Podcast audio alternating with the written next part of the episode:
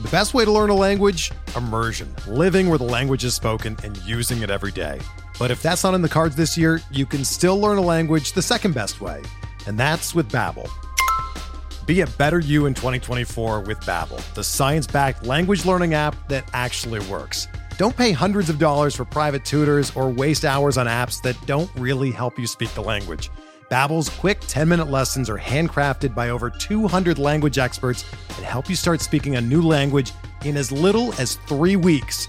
Babbel's designed by real people for real conversations, and their tips and tools are approachable, accessible, rooted in real-life situations and delivered with conversation-based teaching so you're ready to practice what you've learned in the real world. Here's a special limited time deal for our listeners. Right now, get up to 60% off your Babbel subscription at babbel.com slash bluewire. That's 60% off at babbel.com slash bluewire, spelled B-A-B-B-E-L dot com slash bluewire. Rules and restrictions apply.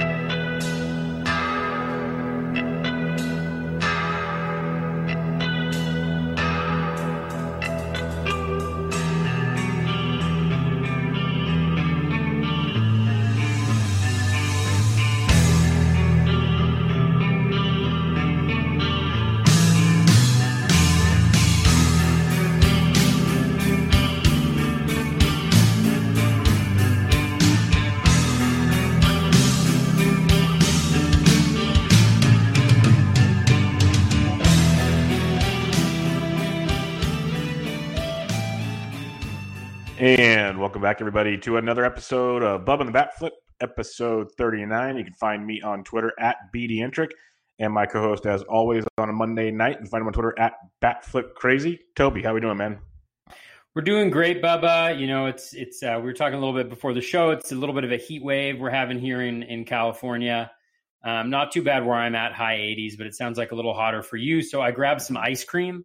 I've actually been to three I've been out like, well, I've been out more than three times, but like I've actually been to an establishment that serves food three times during quarantine, and all three times it has been for ice cream. so that shows you where my priorities are at. How are you doing? I'm doing good. You got to keep the kiddos happy, so that's good. Oh, a- very, absolutely. very good. They made they made an absolute disaster in the car. Like they both got chocolate, and like my three year old had chocolate. He had this new like white Harry Potter shirt, which probably is going to get like is now pretty much defunct. But um, he had he had a blast. They got rainbow sprinkles on there. They were just in heaven. So it was a, it was a great day. They got chocolate wasted, so that's good. That's really sure. good. So, but that's fun, fun stuff. Yeah, really got up to about low hundreds, high nineties today. It's gonna be hot for three more days. Looking forward to it. But usually, baseball's going on during this, so it's all good. And you know, we're not gonna get into the politics of it, but we're recording on a Monday night. Tuesday, the owners are supposed to be giving their newest proposal. I'm still not thinking it's going to be what the players want to see, but hopefully it's closer so they can make a little, couple more tweaks. And we have some good news by the end of the week because I've said since day one they have to about the end of May to get things going. Start the spring training in June if we want to play in July.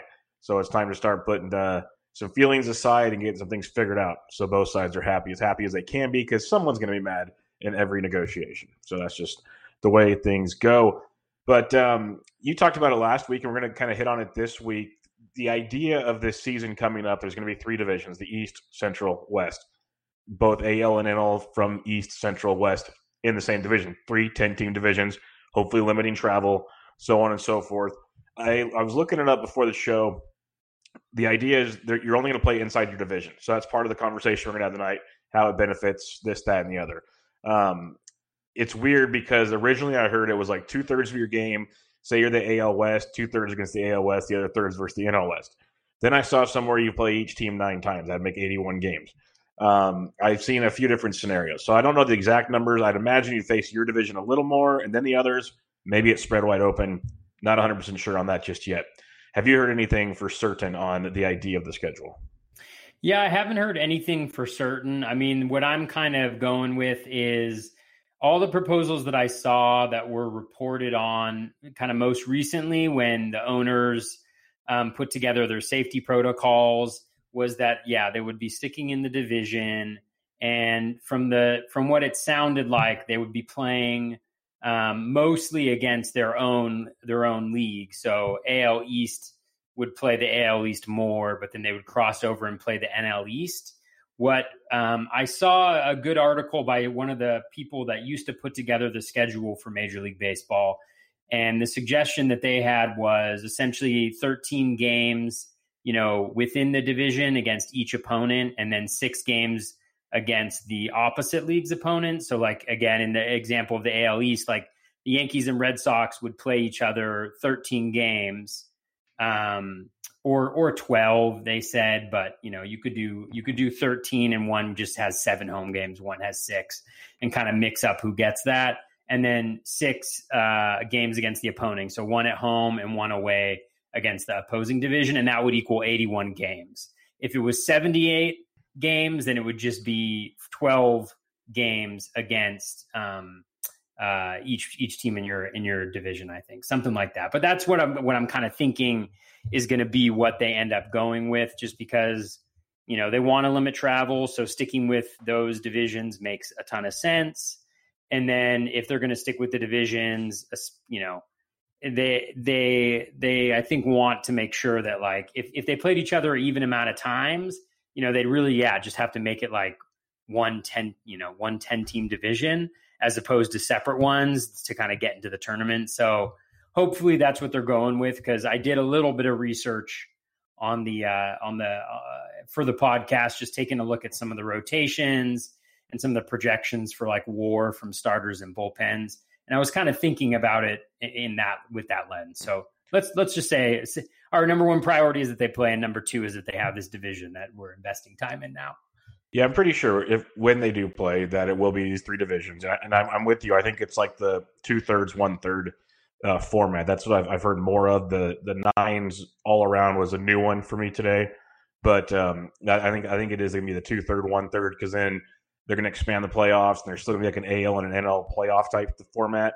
In order to do something like that, you have to play more AL teams. If you're in the AL, you would imagine. So that would make a lot of sense in that regard. So that'll be fun. Um, there's going to be a lot of fun chatter as we get more information on this.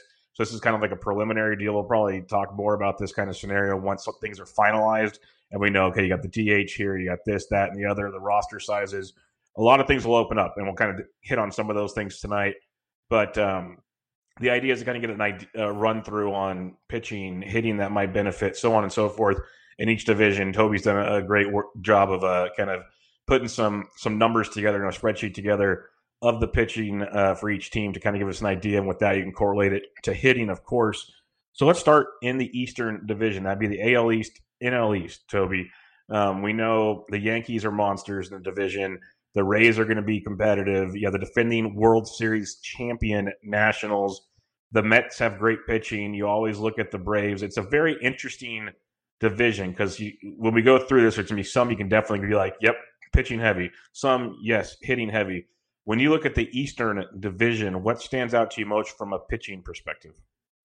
Yeah, and so just before we hop into that, I just wanted to mention, like from a methodology standpoint. So essentially, what I did is um, Zips right now is the only projection system I can find that provides um, WAR, like accumulated by um, different positions in the in the team previews. So if you go to Fangraphs under project or under teams, actually, um, you can take a. Uh, you're actually if you scroll all the way down, there's actually a Zips uh, projection on the front page, and then it lists them by team, and it kind of breaks them down by position. And so what I did, it also breaks them down by bullpen versus starting pitchers. So essentially what I wanted to do is get a sense of like, okay, like we look at different divisions and in our mind we want run through the different pitchers that are on each team and we get a general sense of who might be good, who might be bad. But it's really hard to like differentiate in some cases, right? It's like, you know, a lot of the deci- the divisions seem pretty balanced, so just trying to see like what might have an edge. And so I thought looking at something like war, at least on the pitching side, would be helpful because it just gives us a sense using a, a, standard metric across the league, like what the war is projected to be by zips, by rotation, and by bullpen for each division. And so um, when you look at, I'll start with the AL East. the AL East is kind of the Yankees and Rays. They they are um, two of the leaders in, in all of baseball in terms of their pitching staffs. Uh, because they both have really good starting rotations and particularly deep rotations, and they have really good bullpens too. And one of the thing about the depth, so with the with calculating the WAR for starters and and the bullpen, um, what I did is I didn't just take the five starters who are in the rotation. I took the WAR of like the six or seven guys who are kind of competing for spots or who would come in to be kind of the six starters. And that just gives you a sense of like who has depth and who doesn't. And so that's just one caveat that I'll put out there too. But, you know, the Rays actually have the best pitching staff according uh, by WAR in all of baseball, uh, 23.4.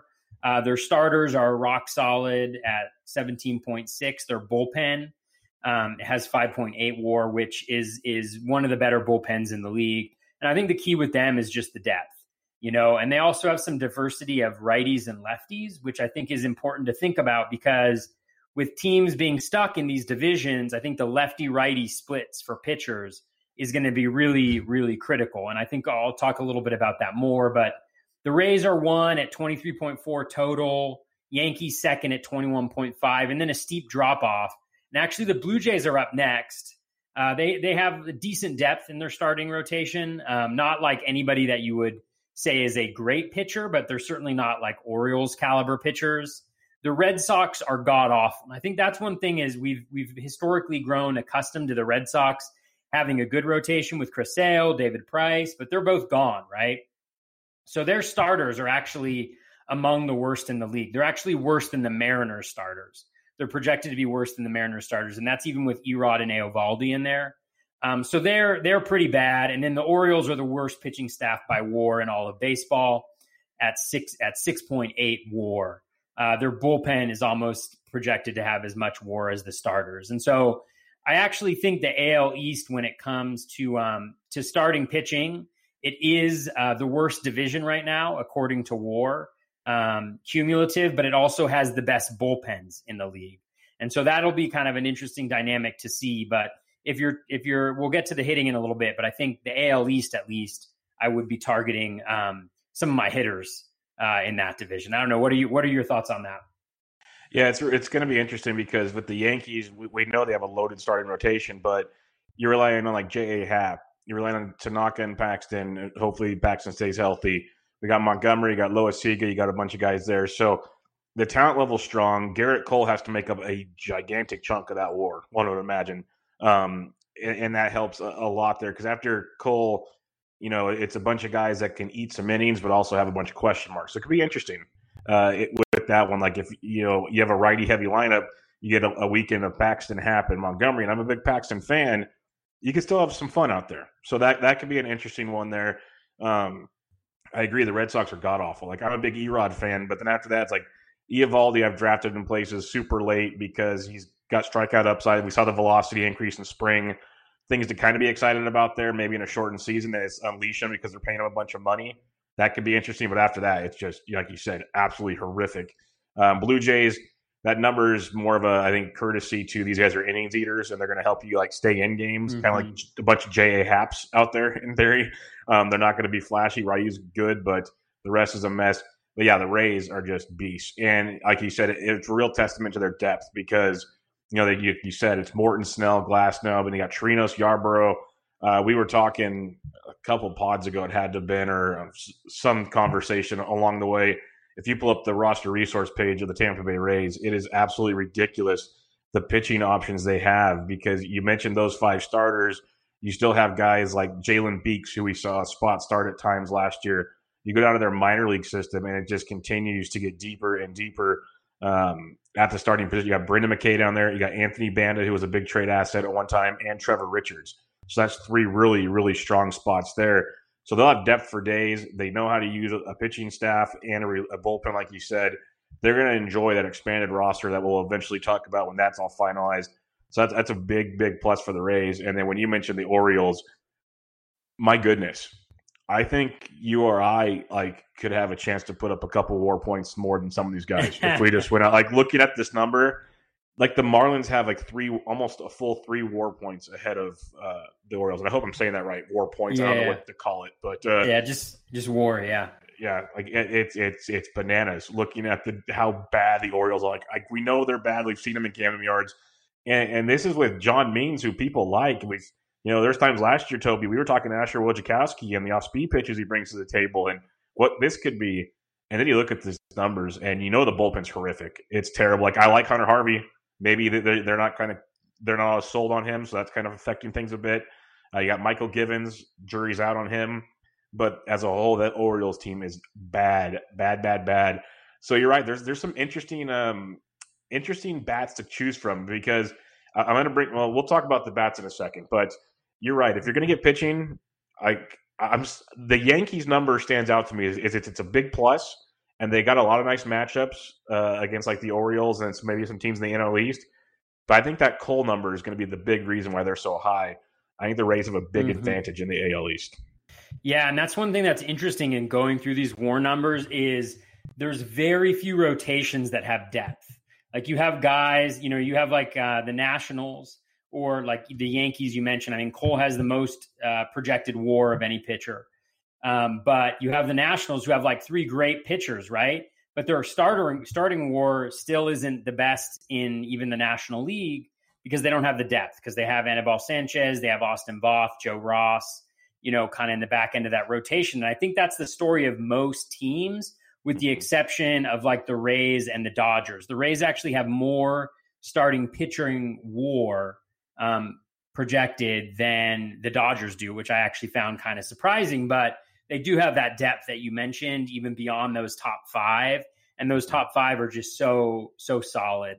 And and I think one thing that you mentioned, which was a really good point, is with Paxton, Happ, and Montgomery in that Yankees rotation, you can see where if you have a you know a lefty platoon guy, you know a, a hitter who the strong side of the platoon against the Yankees, you may not be in a position to start them if you're catching two of those guys or even three of those guys. So that might diminish a little bit of the value because there's 10 lefties and 15 righties in the projected 25 starting pitchers in the AL East.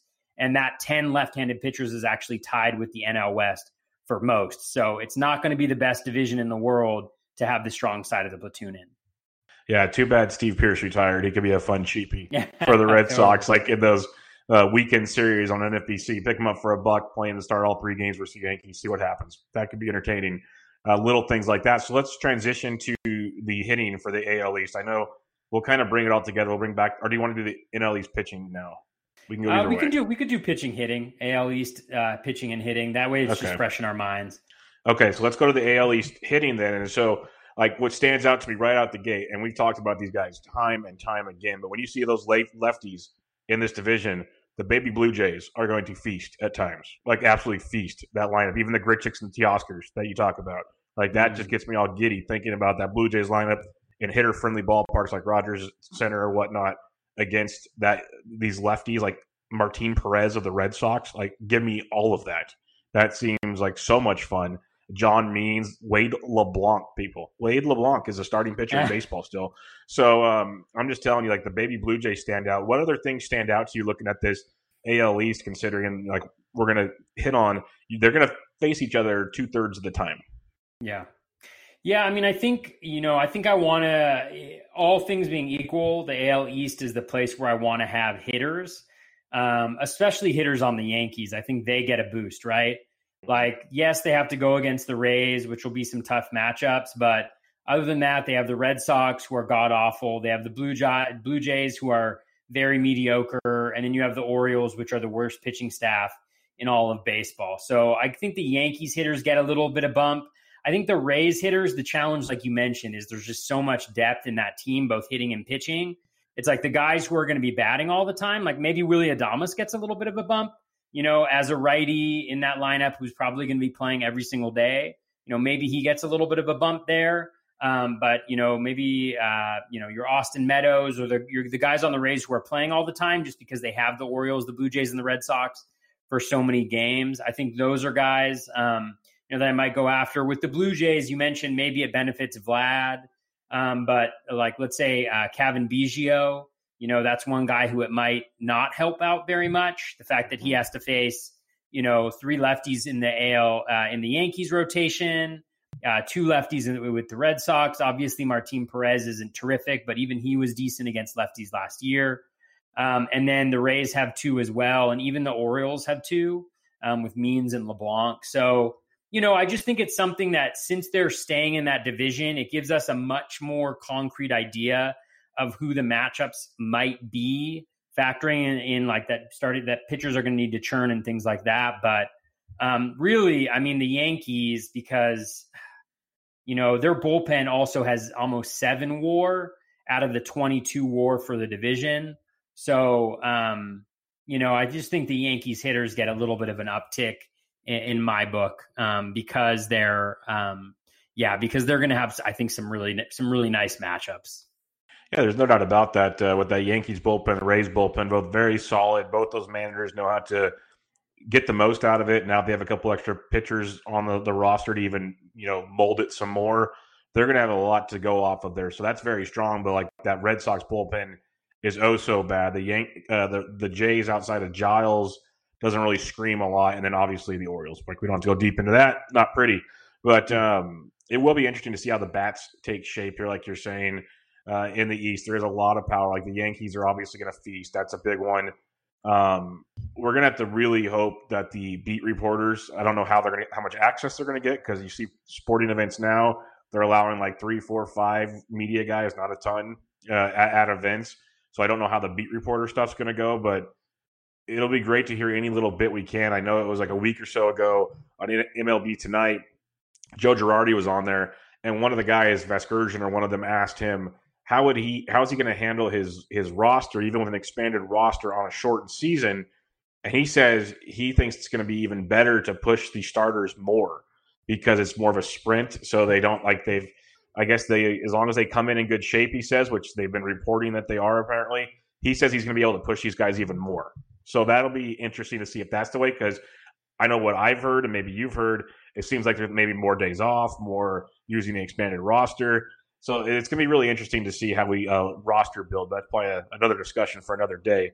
But um, it will be a, a, very, very key port when you're looking at the, the bats here to get those stable, like you said, with the Rays. Lots of good options, but who is going to play every day outside? We've, we've talked about before. Like Meadows seems pretty safe for the most part. Adames seems pretty safe as well. And then it gets kind of murky. Like there's a couple guys you could plant your flags on a little bit. Maybe it gives a boost to a guy like Yandy Diaz with all the lefties. That could be tremendous. Um, but we'll have to kind of keep an eye on all that. All right, uh, NL East pitching. This uh, we we have some decent arms here to say the least, but uh, not quite Razor Yankees style. What are you seeing in the NL East? Yeah, I mean, I think the AL East or the NL East does not have any dominant um, pitching staffs. I think uh, there's a lot of teams that are pretty similar. Like there's four teams between 17.9 war and 16.1 war. So you have the top is the Nationals, not necessarily surprisingly but they're really rotation heavy. They have one of the higher starting pitcher wars in the in all of the NL. Not surprisingly, again because the Strasburg, Scherzer, and Corbin, but their bullpen um, is is pretty bad. I think they have the worst bullpen in the NL East this side of uh, of the Marlins. Um, so you know that's that's solid. Uh, the Braves seventeen point seven. They're buoyed a little bit by their bullpen, which obviously with the addition of some of the arms they had this offseason – has taken what people are presuming is a big jump forward, about five WAR. Um, when you look at the Mets, remember Syndergaard's out for the year, and that really hurts them. Um, you normally think of the Mets, and you're not excited to face them necessarily unless you you need stolen bases. But you got Degrom, but after Degrom, you have Porcello, Stroman, Matz, Wacha. Obviously, Stroman and Wacha or Stroman and Matz, I think, are solid enough, but they're nowhere near having that kind of Syndergaard presence in the rotation. So that falls them like a little bit back with folks. Um, then you have the Phillies at 16.1. And the Phillies are all right handed. That's one thing to note. They have no lefties scheduled to be in their rotation right now. And so they're going to be a really nice team for some of your lefty hitters. And this division as a whole is going to be really nice for, for uh, lefty hitters. Um, five left handed pitchers out of the 25 scheduled starting pitchers right now. um, which is the lowest of any division. And then you have the Marlins at 9.4 war, which is one of the worst rotations in the league. Obviously, some of their guys, you know, could take pretty big leaps forward, but right now their projected war is low and their bullpen is also projected to be pretty bad. So really the Marlins just at the bottom there, everybody else kind of fighting in in mediocrity, if you will. Um, so an interesting, definitely an interesting dynamic. Like the Nats definitely, I think, have the best uh, rotation, but outside of that, everybody's paired pretty equally. I guess it makes a lot of sense when you think about it because going into every season, at least last couple years, and even this year, uh, before everything got shut down, the NL East always felt like a division where you can make arguments for the Braves, Nationals, Mets, and Phillies to all have a chance to win the division. Like they're all super talented in one way or another, either really, really good offense, really, really good pitching, kind of a little bit of both. And you can kind of see that with these war designations here. Uh, lots of question marks also because like does Soroka continue it? Does Fried take the next step? What Folty's going to show up? You got Hamels and Felix with the Braves, so it can be really, really good, or you can see that whole thing exploding because mm-hmm. it's young guys that are volatile, old guys that might just not have it. So that could make things quite interesting there. And then their bullpen, it's better than most in the division. Might have to get used a lot. They might have to call up like a Kyle Wright or some of these other young arms, maybe kind of big long swingmen out of the back end after like a Felix or a Hamels that they can't do the do the do the deed basically. So that could be interesting when it comes to teams like the Braves. The Nats, like you said, Strasburg, Scherzer, Corbin. There's nothing to hide there. Then it gets a little interesting. Like, can Anibal really be that kind of quality start machine again? Is, does he really have that? We've talked about, you know, the, the fastball isn't great. He's using other pitches. He's locating well. Eventually, that whole smoke and mirrors is going to disappear, and it's going to get really ugly really quick. So that'll be interesting. Uh, the Mets, yeah, you hit on that one strong because Stroman and Matz, I, I am a fan of.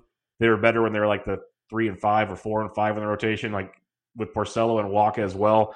Does make things murky. Um, the Phillies will have ha- Howard, most likely Spencer Howard at some point, so that'll help a ton if Eflin or Velasquez can't get it done because we haven't seen them do it time and time again, which Jake Arrieta shows up. And you mentioned the all righty lineup there.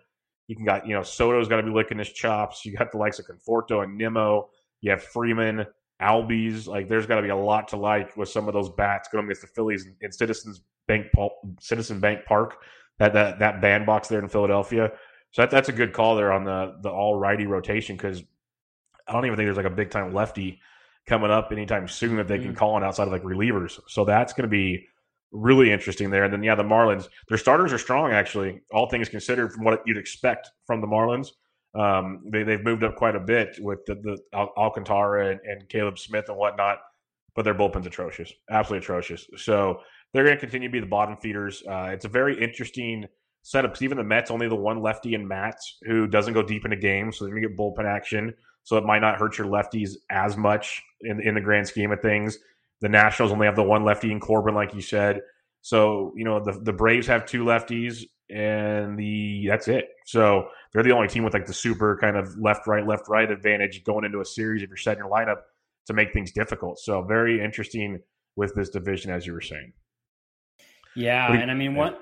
Oh, go ahead. No, sorry, no, go for it. Oh, I was just gonna say, and like I know, I like I'm just looking at these these divisions and the NL East pitchers are in a little bit of a tough spot. I mean, if you think about it, like the Braves have a have a great lineup, at least top half of the lineup, but a pretty solid uh, lineup. The Nationals have a very good lineup despite losing Rendon; they're still solid. Mets have a solid lineup, and remember, we're talking adding the DHs here too. Yep. Phillies have a very solid lineup as well. You know, Marlins obviously don't, but that's pretty that's four pretty solid lineups. And then when you cross over, you go against the Yankees, the Red Sox.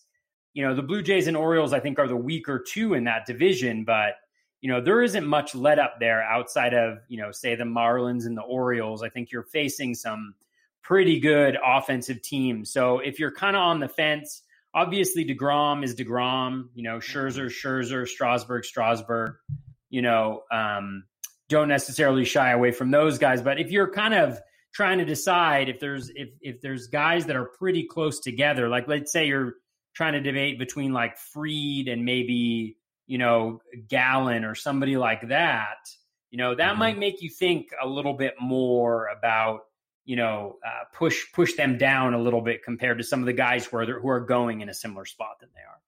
That's a great point. That might be something we should do next week. Is maybe make some like would you rather's, like pick stuff out of each division, Ooh, and that that'll be that'll be close because that, that's a great call because I I've been big Max Fried guy. I'm also a big Zach Gallen guy. Like I'm not I like them both. I've had them in a lot of spots, but I've usually been taking Fried over Gallen. But with this setup, like you just said, you really got to think Gallen does have the upper hand of this this this difference in the whole situation. When we get to the West, you'll understand. Come on, the Giants for crying out loud. That's one of the matchups mm-hmm. right out the gate. Uh, the Padres are going to be good, but still, like Gallen's a lot better than people think. So that that's a very very good uh, point there when you start breaking these things down. That the, these Eastern uh, NL East, especially lineups, and then you know you flip them over. We talked about with the AL East. You know the Yankees have a great lineup to build around here. You mentioned those those lines like the Phillies, the Nationals, the Braves even the third of the games they play against the AL East, like I'd love to see them. There's four righties in that Blue Jays lineup or rotation. Those guys can get pounded by these these lineups. The Orioles are god awful, like we talked about, um, the, and the the Red Sox that the, that's gonna be a mess. So this the NL East bats could be really interesting outside of like obviously like you mentioned, there's aces they're gonna face, but outside of those aces games, like the drop off from the ace to the next levels in some of these rotations is gigantic. Yeah, and one thing too with the shortened season, you know, this is all, always difficult to do, but once these schedules come out and you take a look at them, you should get a pretty good sense of who the first three or four opponents for each starting pitcher is going to be and which uh, lineups might miss certain aces. And normally, like the first three or four games is whatever, you know, that's one tenth of the season you're talking about close to one third of the season, you know? So if you see that, like, for instance, you know, like the Braves ha- have, it looks like Fried is going to go up against the Marlins, you know, for two of his first three starts. Like, that's pretty huge in the grand scheme of things. So the point, the point, what you just brought up, like really being able to project out who are the likely opponents that these guys are going to go against in such a shortened season could really have a tremendous impact on how well each one of these pitchers do and how well potentially hitters on different teams do as well. Yeah, that'll be uh, definitely something we'll have to take a look at as we get some more details. Any final thoughts on the Eastern Division? It's uh, pretty top heavy the way I, I look at it at first kind of glance. Yeah, I mean, generally, like overall for the East, I think I'm more a fan of the hitters in those uh, divisions than I am the pitchers. Again, all things being equal, right? We don't want to weigh this too heavily, but I think all things being equal, I like the I like how it lines up for some of the hitters, and then I think for the pitchers, um, you know, I, I think it could be it could be tough going with some of the lineups they have to face repeatedly on both sides. Yeah, I, I completely agree with you there, and we'll kind of get a, a, a different contrast now when we head over to the Central Division We'll start in the AL Central: Twins, Indians, White Sox, Royals, and Tigers. Well, just saying that out loud, you have some really good pitchers. They get to face the Royals and the Tigers quite a bit, which is going to be oh so nice. Um, so there's there's a lot to kind of take in right here. What did you see when you were first uh, looking at some numbers here? Yeah, I mean the the AL Central has the worst uh, pitching overall. Um, so they're uh, about my math, like at least four wins lower than any other division in baseball, like four and a half wins lower than the next worst overall combined pitching. I think what really stands out from the AL Central is how bad the bullpens are. And while that may not seem like a big thing, like the lack of depth, I think, and the fact that things could get bad quick in some of these, in, in with some of these teams, you know, really bode, bodes well for some of the hitters here, especially when you think about like the Twins or the Indians hitters. You know, um, so the Indians have the best uh, starting pitching of any team. You know, at um, uh, fourteen point eight, but only slightly better than the Twins because the Twins have a little bit more depth. You know, the Indians they have that front three of Clevinger, Bieber, and Carrasco but after that, it gets a little skeptical, right? Right now, roster resource has Adam Plutko. I think he's definitely supposed to be in there. And then they have Jefry Rodriguez as the as the fifth guy. It could be Plesac. Could be you know, Civale too. Be, I think um, Civale's got a good shot. Yeah, exactly. So you know, it could be slightly better, but um, again, it's not necessarily any sure things towards the back end of that rotation. Um, you know, but they have the best pitching overall. And then you have the Twins, you know, and and they're at 17.9 WAR, pretty solid balance between the starters and the bullpen. Um, actually, and then you think about the fact that they're clearly the best, I think, hitting team in the division, um, followed probably by the White Sox. I mean, the Indians have a very nice top of their lineup, um, but you know, if if you're talking about just either one of those three teams, hitters on the Twins, the Indians, or the White Sox, you know, generally speaking, I don't think outside of the Indians' top three, you know, there's really any guys that you're super afraid to face. You know, maybe Giolito, but um, definitely you can see why you'd want to target hitters in this division. And then you have the Royals and you have the Tigers as well. One thing just to consider with both of those two teams is that, you know, they do each have two lefties. And so if, you know, um, and, and, they're pretty set, I think, like uh, Matt Boyd is one and Daniel Norris is the other with the Tigers. And then Duffy and Montgomery are the ones with the Royals. So you may not get as much of a benefit from left handed platoon split guys going up against those two teams, just something to be cognizant of.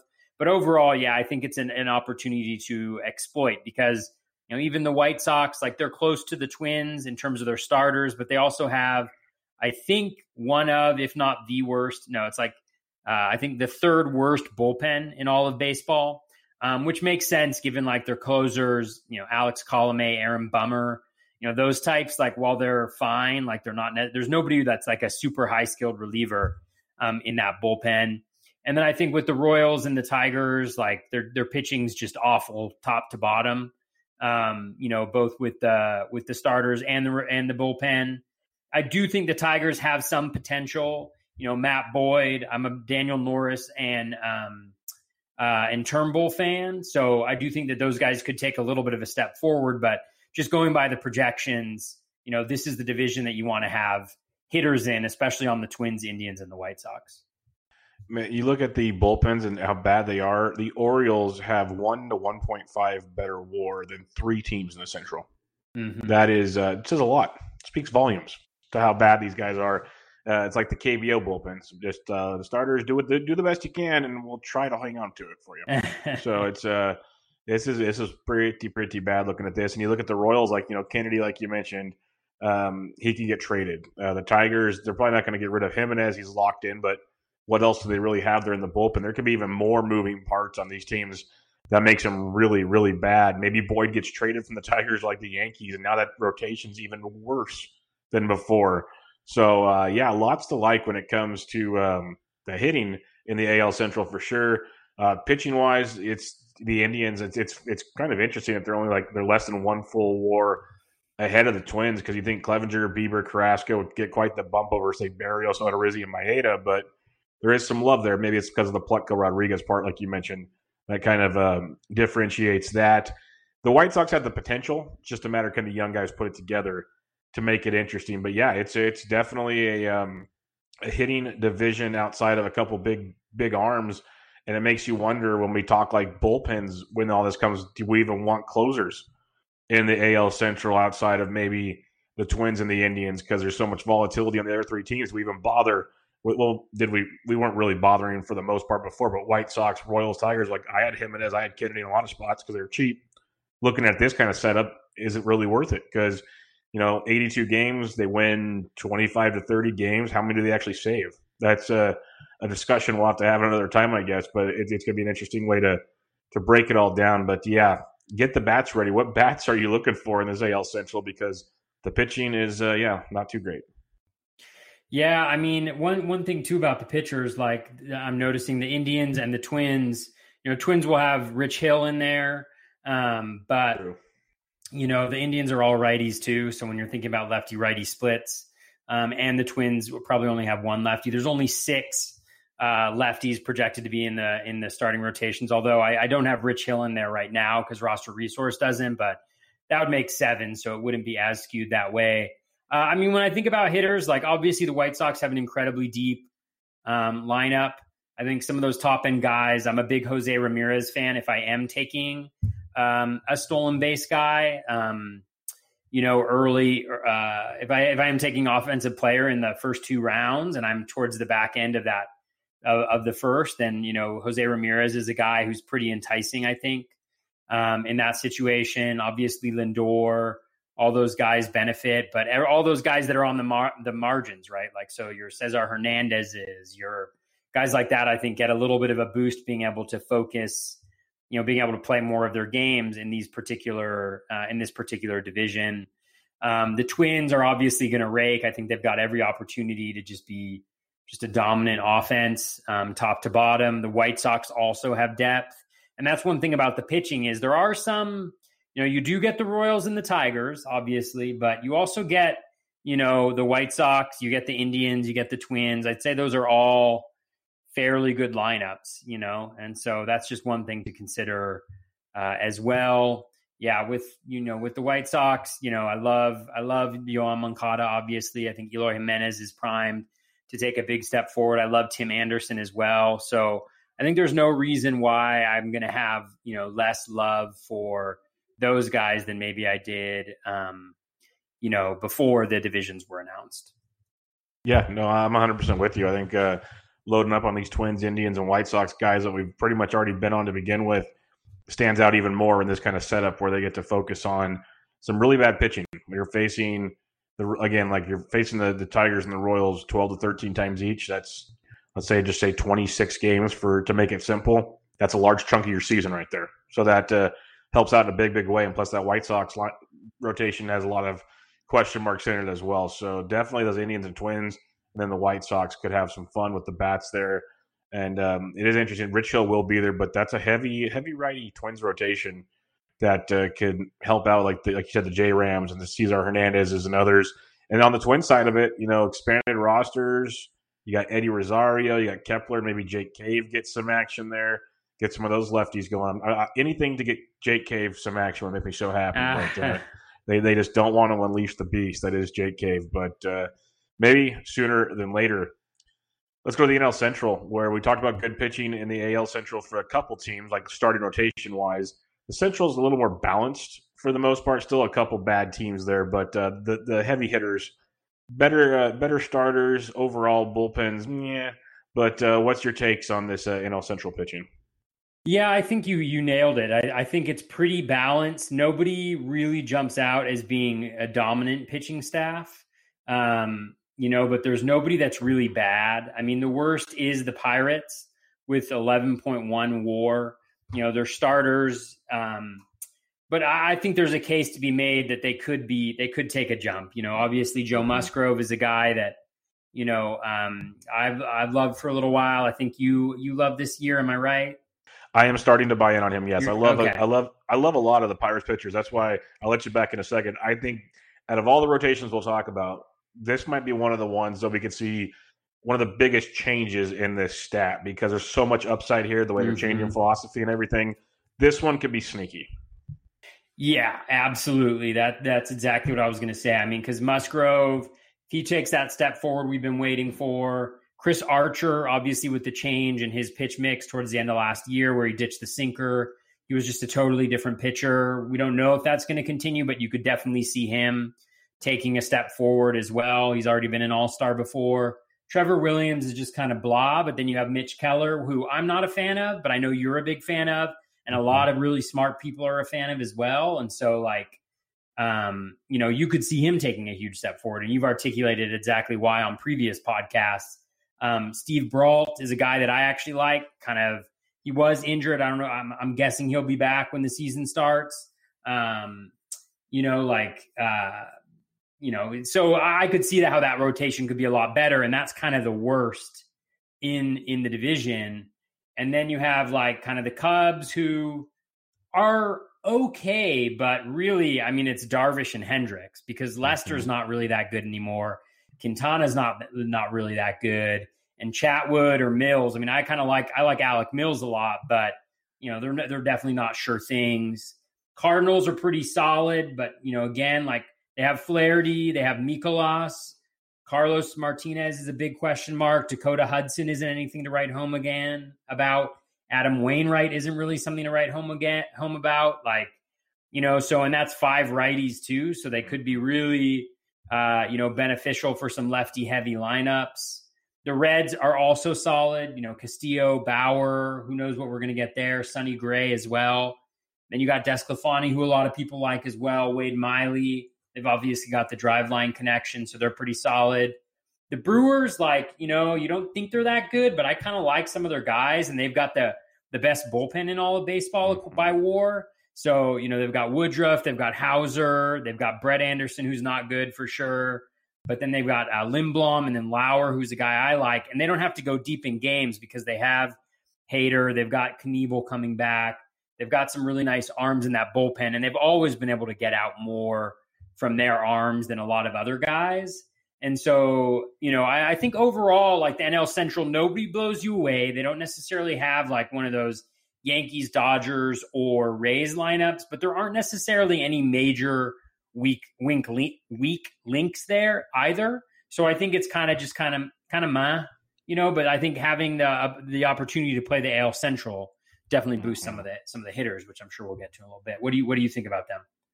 Oh yeah, you're 100. percent The uh, the big boost is getting to play that AL Central. I think I think we you've nailed that. That's the uh, the target so far. But yeah, the Cubs. It's interesting. Everyone's in love with the Cubs, and I, I understand part of it. But um, I guess we'll have to see what David Ross wants to do with that expanded roster because I really don't see a full season where you can just run Tyler Chatwood out there. You can't let him eat up innings in a shortened season. Like 162 games, okay, we got to have a guy take the fall and let our bullpen rest. That happens you can't do with this now. So there could be a lot of mixing and matching there, which would be interesting. The Cardinals, it's not sexy. Like Flaherty's Flaherty. Mikolas, I'm starting to buy into more just for the effect that we want kind of the reliable innings as we as we continue to kind of talk about these. So many question marks, uh, loaded benches, more chances to pull the hook. Mikolas does eat innings. It's not like flashy innings. I've always complained about his strikeout upside, but he's more of a compiler because he does so much. You've kind of sold me on that, and so have others. And at his price tag right now, I have to at least acknowledge that situation. Car mark question mark. Hudson benefited so much from that defense behind him. So there, there's a lot of interesting facets there. But the Reds are sneaky nice, obviously, and I 100% agree with the Brewers. Like Woodruff, I like a lot. Houser, I really like that sinker. If he can keep locating that sinker, that power sinker he's got going on there, that could be awesome. A Lauer, like you've talked about, the the increased velo.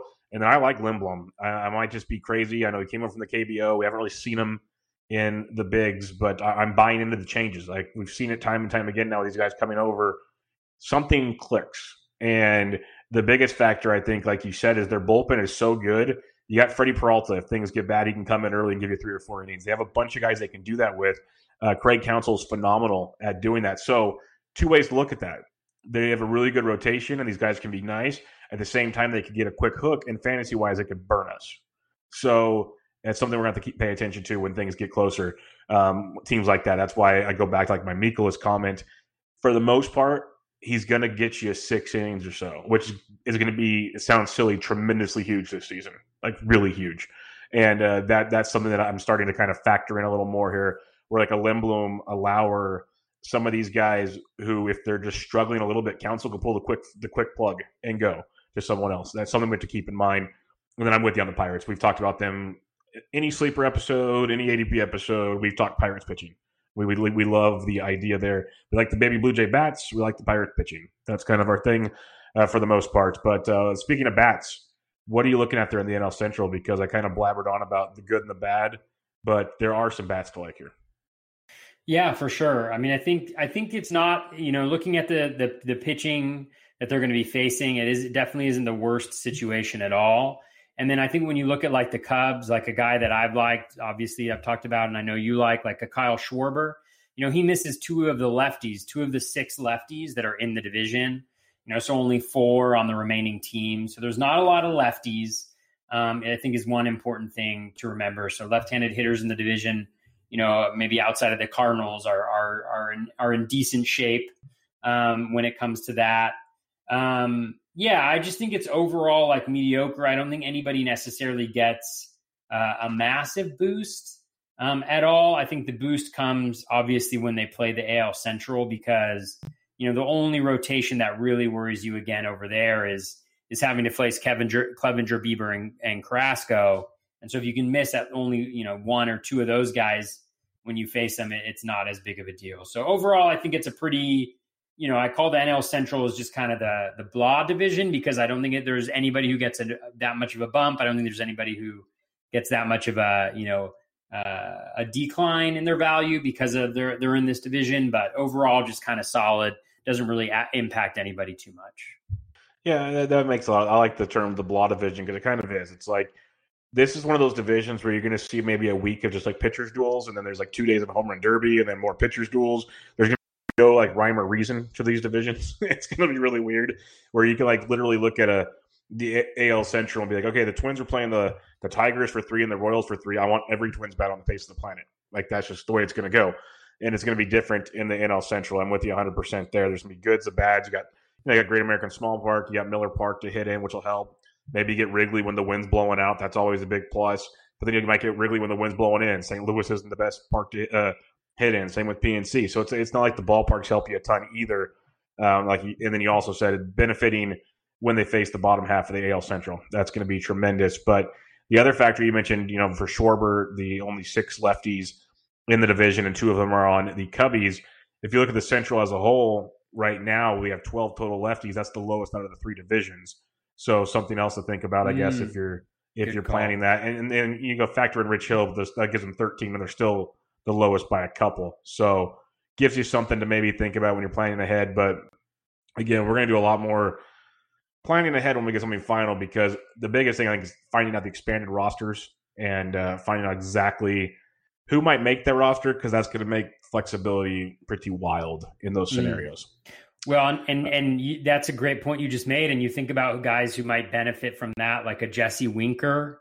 Know, yes. a lot of people are excited about the DH, but he could be a guy who benefits from both the DH and the lack of lefties overall in the division. Tremendous.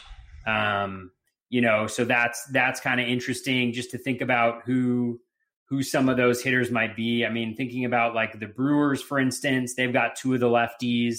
So, you know, maybe that's a benefit for Justin Smoak, you know, because he's going to get more opportunities uh, to play first base. Um, yeah, I just think you know it's it's it's definitely a, uh, an interesting factor just to consider. Again, like I think with all of this, it's not that this should be the overriding factor of why you like a guy or not, but we're looking for those kind of slight margins of of value that we can find, either increases or decreases. You know, and, and I think you can see some of them, like you just pointed out here in the central. Yeah, no. Anytime we get more Jesse Winker time, let's get more Jesse Winker time. For Give sure. the man the respect he deserves. Um, but that, that's something to look at because what well, Justin Smoak, I don't have 80, ADP yet, but he's going around 250, 300, maybe later. Like little, little yeah, things he's like, like that. 350, 400, something like that. Yeah, probably. something crazy. So, like you said, we've we've broken him down in the past. Like you look at the X stats, the dude is underachieved quite a bit. It just takes one little hot spell, especially in a shortened season, where that becomes tremendous. Maybe Matt Carpenter all of a sudden shows up as a DH doesn't play defense. Who knows? Little things to look at there.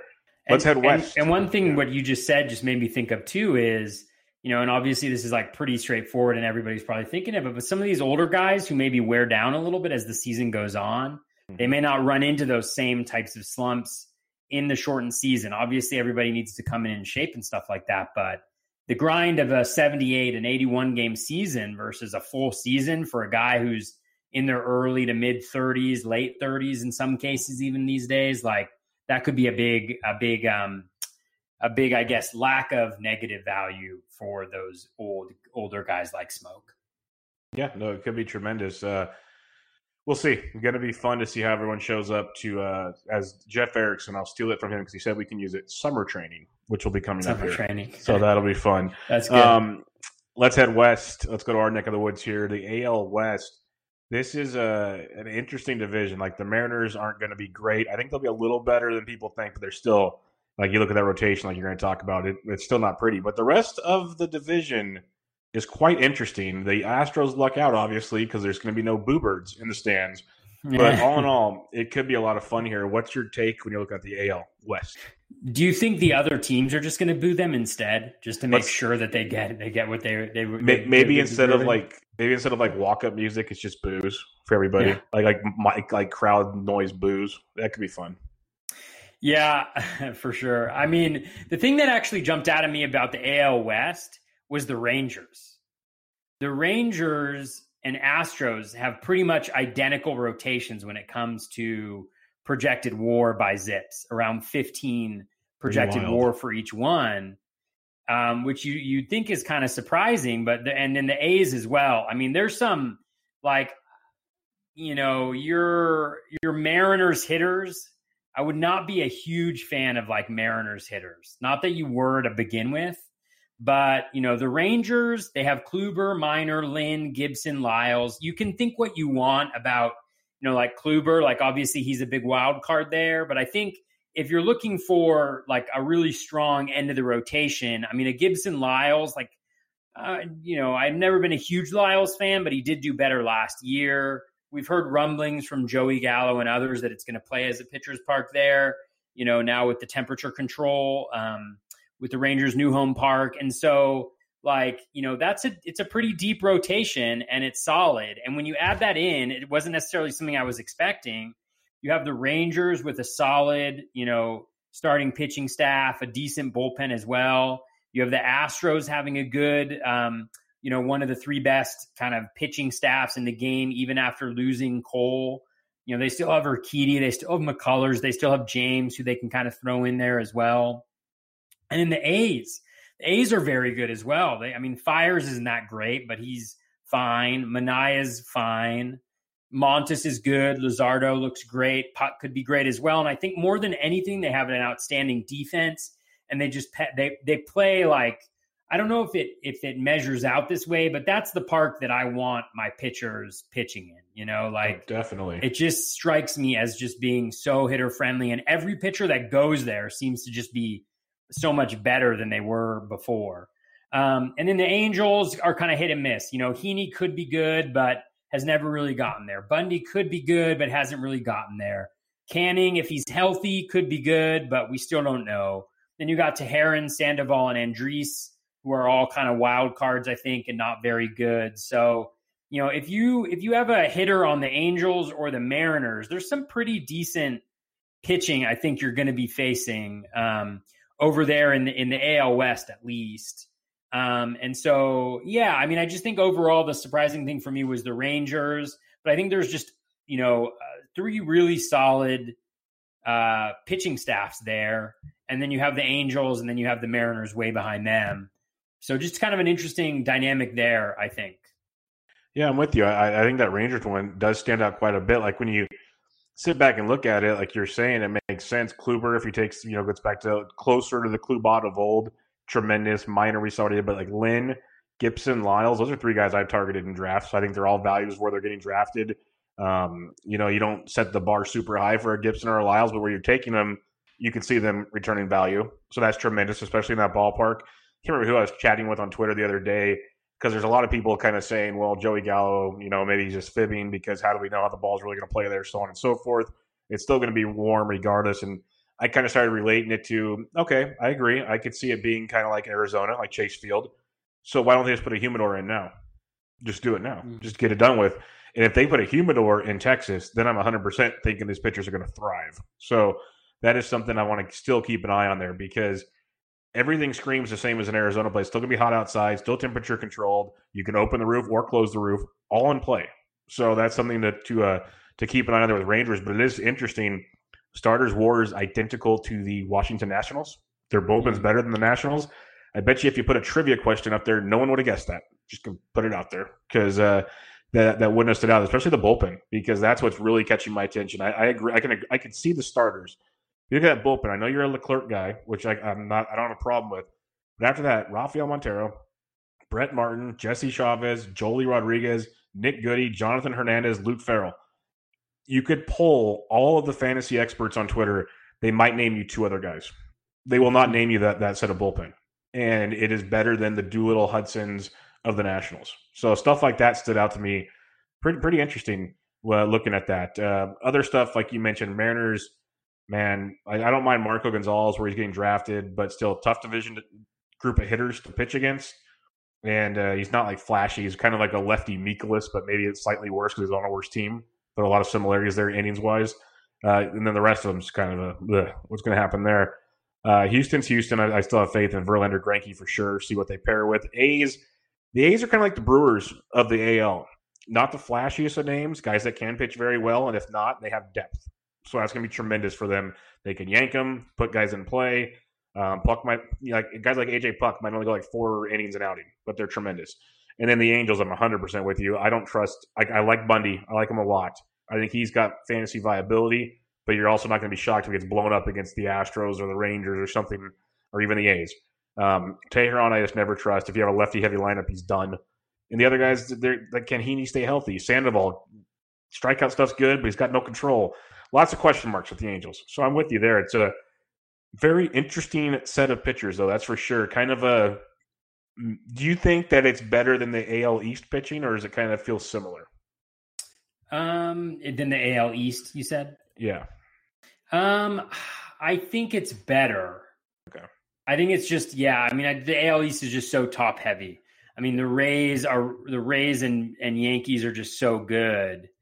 You know, the Yankees and Astros are pretty similar just by WAR, but you know, two 18 plus teams, and then you have the 23rd. So yeah, it's just deeper. I think. No, that makes a ton of sense. What are you looking at when it comes to the hitters in the AL West? Well, one thing that that that I was thinking about too is that um, you know the Mariners have three lefties projected right now, and I think they're pretty much locks in there, like with Gonzalez, with Kikuchi, with Sheffield, and so that's one thing to consider, especially if you think about the Angels. Like their one opportunity to go up against kind of weaker uh, pitching theoretically is the Mariners, and so some of the lefties on the on the the Angels, you know, your Tommy La Stella, your Brian Goodwin, guys who are who might be part of a platoon in that particular situation. And I I hate to say the La Stella thing after seeing uh, our good friend Yancey Eaton, you know, mention that La Stella was his most owned guy. But if you think about like the opportunities to really take advantage, and again, like this is really kind of going pretty granular here. So but I, I, do think that could be that could be an issue depending on how they line up against the Mariners. I mean, Graveman, I think, and, and Walker to a lesser extent, but Graveman might be like the worst pitcher there just because he's never. I mean, he's always pitched and he's never been good. Like he's just always been shelled. Um, and so, you know, so so obviously, like you know, that maybe those are tiebreakers that I would look at, like things like that um, just because I do think it's pretty decent pitching there. And then when you go over to the, you know, we'll get over there in a second, but you know, the Dodgers have four lefties, you know, in their rotation, and that's who they're going to be going up against on the other end. And so they're just, you know, in a, in in a in a season of 81 games, you know, you know, eight to 10 games where your guy's not in because there's a lefty starter or you're not as confident in his production because there's a lefty starter. That's a pretty big deal. Mm-hmm. That's tremendous and that's what's kind of fun about looking at this and getting kind of our first digging on this stuff. But yeah, the guys on the Angels are going to face that big time. Uh, you mentioned the Angels have the three, or the the Mariners have three lefties. You gotta love what that does for that Astros lineup. Love them or hate them, Altuve, mm-hmm. Bregman, Correa, Springer. Like my goodness, what they could do to those three lefties. You get all three of them in one series, that could be um, scary. Short porch and left, left field in Houston that could be very very scary. So stuff along those lines. Like I think when you look when we talk lefties, you know Luzardo and Puk, they might be kind of better in lefties. Who knows? Mm. Um, Heaney we've seen be that way, but not consistently. So it's not like we're just like the, there's the Mariners lefties and there's kind of the other lefties in the division. so it's yeah. kind of a, a weird way to look at it. But uh, yeah, lots of uh, a lot of teams. You know, we point to the Mariners, but the Astros are good with Verlander and Greinke or Keedy McCullers. James could be good that's all righties. So now you start throwing these teams in with the lefties, like a Shohei Ohtani. All of a sudden, you know, maybe he gets a full week against the Astros. That's that's big time stuff. That could really be huge, depending on how you're using him with your team. Um, like the everyone's gonna like Joey Gallo, but you look at guys like you know um, Rougned Odor, stuff like that for the Rangers. They can get bumps going into Houston. Again, no one's going to want to do that kind of stuff. And I know it's not sexy. Maybe it's more of a streaming thing, but those could kind of come in handy when, when you're looking at those kind of scenarios. Mm. Absolutely. I mean, the, the Gallo shout, I don't know enough about him. You know, I don't, I don't know about enough about it, like whether he has uh, severe splits on his power, but that could certainly be like that. That's the thing about this year is those types of things are going to be really, um, really interesting. Let's see his career versus lefties. Actually, he he hits. He's got a better batting average, which doesn't really tell us much. Yeah, he he doesn't really have splits. He's actually got a better uh, WRC plus against lefties than righties. Wow. So it doesn't really uh, work for Joey Gallo, as you were saying earlier. But um, yeah, just being cognizant of those types of things, I think are there's so many guys where they're so bunched. You know, mm-hmm. it's like once you get outside of the top, you know, whatever ten rounds of the draft, there's just such minimal value differences between a lot of the players that these are the types of things that can have a really big impact on who ends up getting quote unquote lucky and who gets gets quote unquote unlucky in this shortened season. Yep. Who draws the short straw and who does not? That's how it's gonna. That's just how it's gonna go this season. It's gonna be pretty wild. Let's uh, wrap it up with the NL West here. Very. We know the Dodgers are the Dodgers. Let's just put it that way. They are very good, but there's some solid pitching on the uh, on this. Surprisingly, on certain teams, not so much on others, but better than you'd expect pitching in the NL West. What do you have here? Yeah, I mean the Dodgers are dodgering. Uh, outside of the Rays, who actually have a better overall pitching WAR than the Dodgers, um, you know, the Dodgers are leading the pack by far in the NL West, 21.3 combined war, both a solid starters. I think they are second best to the Rays in terms of their starters. Again, you know, with uh, Stripling and uh, Tony Gonsolin, like not in the rotation right now, but easily being able to move in there. They've got a ton of depth. They've also got four lefties, which I think is critical to think about. We'll talk about that when we that when we get into kind of the hitting, but definitely something to be cognizant of. You know, other than that, it's kind of mediocrity, and then the Giants, and then mm-hmm. obviously like the Rockies, their WAR isn't terrible, but that doesn't necessarily factoring in the Coors factor, right? So, mm-hmm. you know, even though the Rockies have about the same WAR as the D backs do for their overall staff, they've actually got more, you know, for their bullpen. They're pretty similar actually to the D backs overall you know they're pitching half their games in in um in Coors, and the WAR isn't necessarily taking that into consideration the same way that like a wOBA would, or you know something of that nature. Uh, um, so yeah, so I just think that um, you know uh, the pod like everybody's kind of solid, but not necessarily great. I think the Giants are going to be bad, but there are a lot of lefties.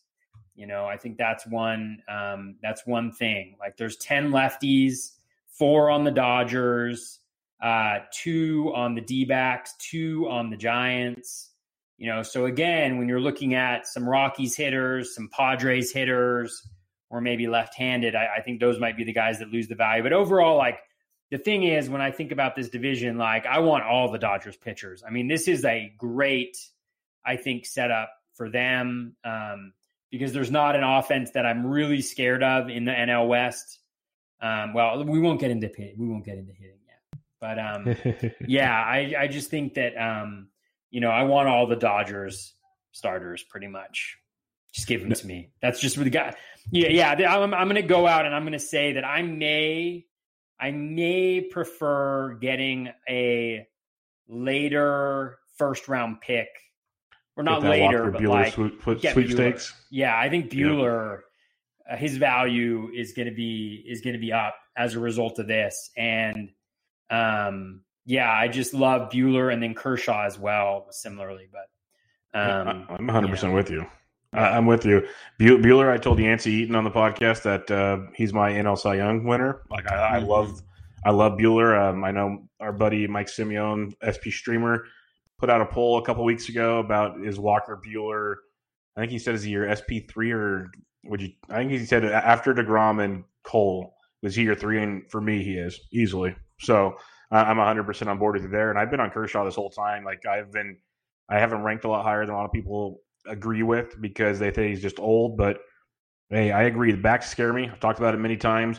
On a season like this, guys that can eat innings and be stable like he can, I'll take Kershaw. I definitely will. And then Alex Wood's grown on me a bit. It, it, I love David Price too, but you know Wood's interesting. We just got to wonder. I think Kershaw, Buehler, Price are pretty locked in. That Urias Wood spot you mentioned Stripling, Gonsolin, Dustin May. There could be a lot of mixing and matching down there at the bottom. So they could Dodger Dodger that whole thing up down there. That's the only concern there. So let's keep an eye on that. But otherwise, yes, Dodgers rotation might be the best one to target in the entire. Would you agree? Best one in the entire deal? Uh, yeah, yeah, absolutely. I think they're I think they're great. And one thing about Kershaw, like towards the end of last year, he kind it seemed like he kind of made a little bit of a switch where he started walking guys for like the first time ever. Like, you know, he's always been right around like, you know, 5% with his walk rate. That's his three year rolling average. He got all the way up to 7.6%, but at the same time, his K rate was at 31.1% over his last 15 starts. You know, so, and that's with the velo being down and, and it was reported to be up a little bit, you know, this year. And so just things like that are really interesting to me because the biggest drawback for him is probably the K's. But, um, you know, he's, he's a smart dude. He's a smart pitcher. He's going to be able mm-hmm. to, um, I think, figure it out. So it, it's just going to be interesting. Um, he'll be a really interesting guy to see where his value is come draft day because I could definitely he's already up, but like you mentioned, I, I could see him shooting up even more. Yeah, uh, I'm definitely with you there. And then just to round it out, the Padres, I'm not a Paddock guy. The rest of the rotation just doesn't do it for me um, at all. The D backs give me all of the uh, Zach Gallen with you there. I can see the argument for Ro- Robbie Ray, but still a lot of question marks in that rotation. Giants are Giants. Smiley's got some appeal, obviously, at his draft price. mm hmm Gausman, maybe, but the Giants are just fun because they're basically free in drafts. So it gives you an idea, maybe like you said, talking about some you know other stuff earlier. When we see what the schedule is, see the Giants play out the gate. Maybe they get you know the Padres and Rockies at home, or they, they start at home for like seven games or something. That could make things a little more interesting later in your draft. If the, the team like the Giants, now if they start in Colorado and LA, run for Z Hills.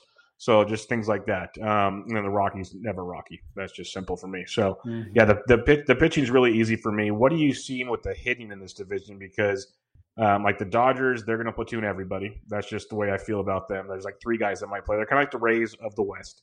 Makes things difficult. Then the other teams, there's you know some pros and cons, but nothing really stands out as great except I guess the Rockies because they're in Coors Field. Yeah, yeah, I mean, one thing that sticks out to me is is is yeah, just left-handed batters. Like left-handed batters not on the Dodgers are going to face a lot of lefties. So, like I'm thinking about um, uh, Jake Lamb was the first person that came, that came to mind with the D-backs. So Jake Lamb, when he goes against the Dodgers, he's going to face four lefties. You know, when he goes up against the Padres, just one. Um, Giants two, Rockies one.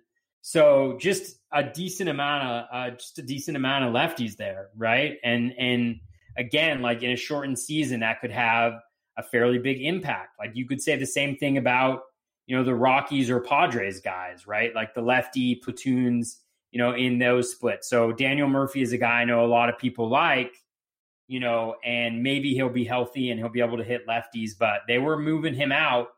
I mean, Sam Hilliard, it pains me to say that, but He's going to go up against two lefties on the Giants, two lefties on the D backs, one on the Padres, four on the Dodgers. You know, that's that's a little worrisome. So, you know, D- David Dahl, something similar, you know, so just thinking about those types of things, I think, you know, with the Padres, like maybe Wil Myers gets a little boost up, you know, because he's probably going to be in there. Um, you know, so it's just um, something really interesting to think about and then I, you mentioned this in the last one, but again, there's a lot of lefties over in the AL West too. So there's not going to be much of a let up there necessarily. So it all depends on how they line up, but it really could hurt some strong side platoon guys in the NL West and the AL West, really. Um, and so, you know, I think generally, like, I want to have pitchers in the NL West who aren't on the Rockies. Um, and I want to have, yeah, I, I, and I, I want to have, um, want to have hitters in the AL Central and the AL East, you know, or even the NL Central, NL East. But, yeah, no, uh, guys like Wil Myers, Kevin Cron, maybe even Garrett Hampson, all of a sudden get a little mm-hmm. bit of a mm-hmm. boost. So it could be quite interesting there. Uh, you kind of hinted at it real quick. I was going to ask you. Um, I ranked my top three. I want to hear your top three. What three divisions are you focusing on pitching the most? So I would say for pitchers, NL West for sure would be my number one. Um, Number two is probably, man. I mean, I might go, I might go AL West as well, just because I think, um, you know, I think the Astros are a very good hitting team. I think the A's are a very good hitting team. I think the Angels have a very good top half of the lineup. but I don't think the Rangers have that good of an offense, and I don't think the Mariners have a very good offense either. So I might think AL West, NL West might be actually a pretty decent little jam there for pitchers. Um, and then I would probably go AL Central after that. But it depends, you know, like because I think the Twins are a pretty fearsome lineup. I think the White Sox lineup is very deep and getting better. And I think the Indians have a very strong top half of the lineup. So if it's one of the pitchers from those guys, I kind of dig them. Um, but yeah, those are probably the three that I would lean to. How about you? I went AL West, then NL West, so we kind of switch back and forth there. But basically, we're staying out west, so that's good. Mm-hmm.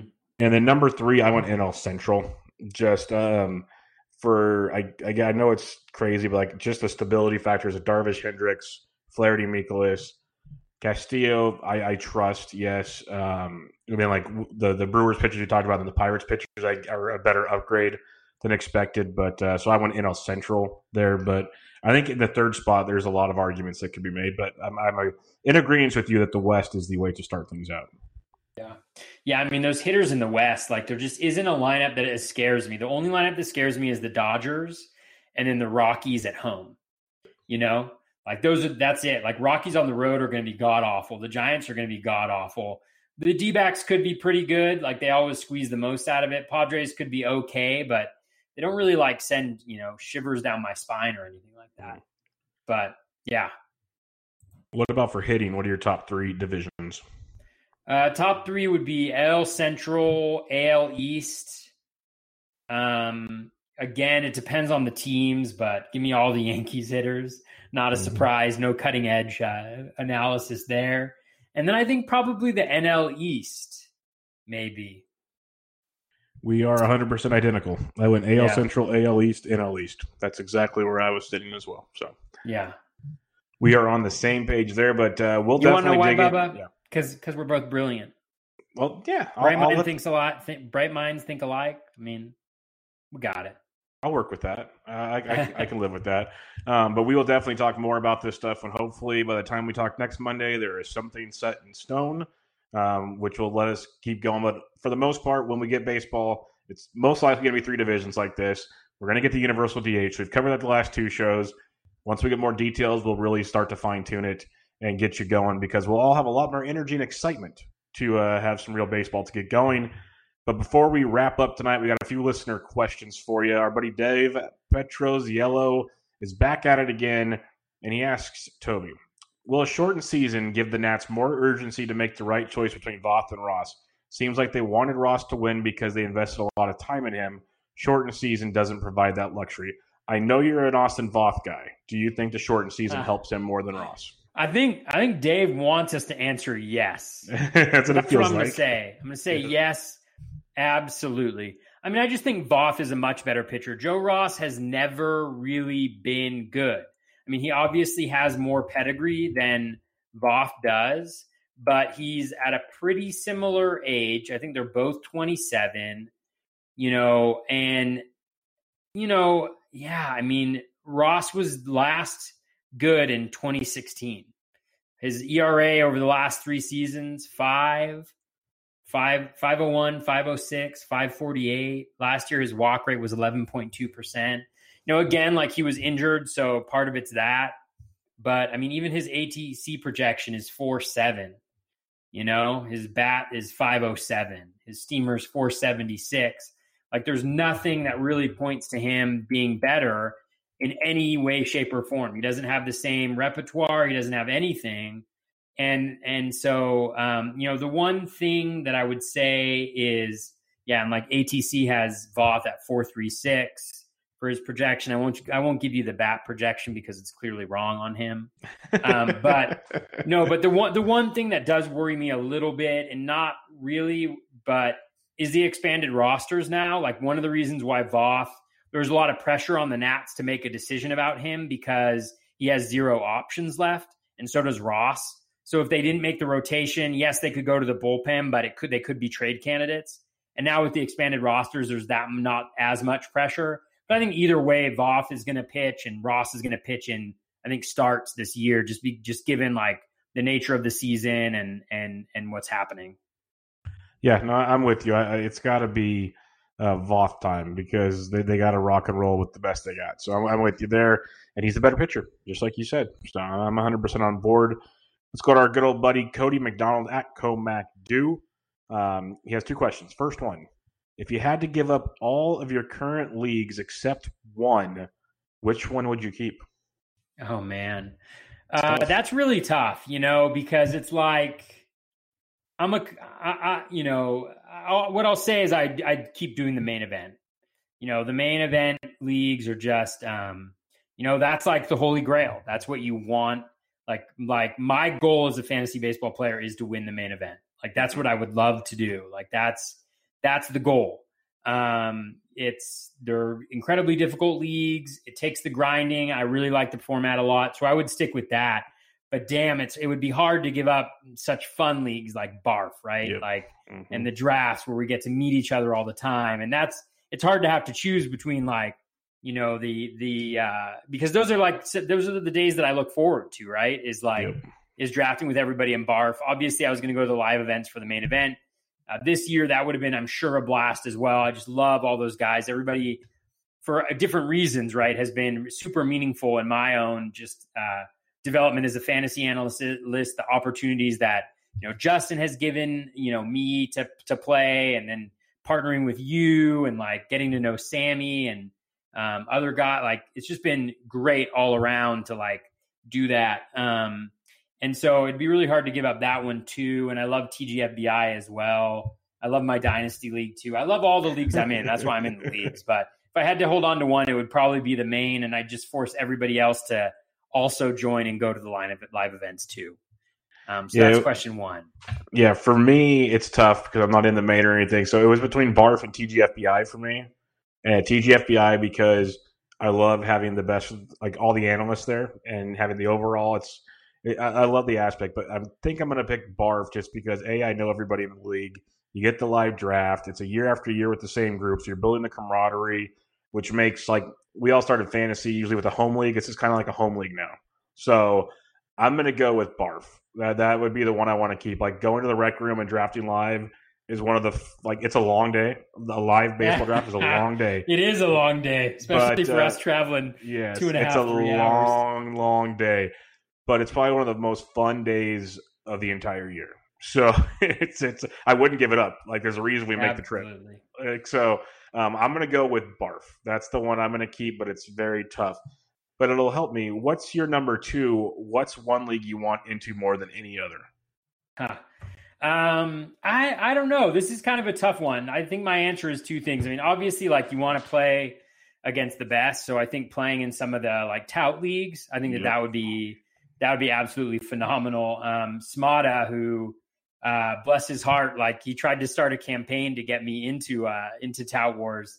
I think just single handedly, just being like, you know, you should really get in there, and uh, that was uh, super kind of him to do that. But I know that a lot of times you have to be kind of connected to uh, to a different to like an organization or a or a site, a big site or something like that um, to participate. So I understand that.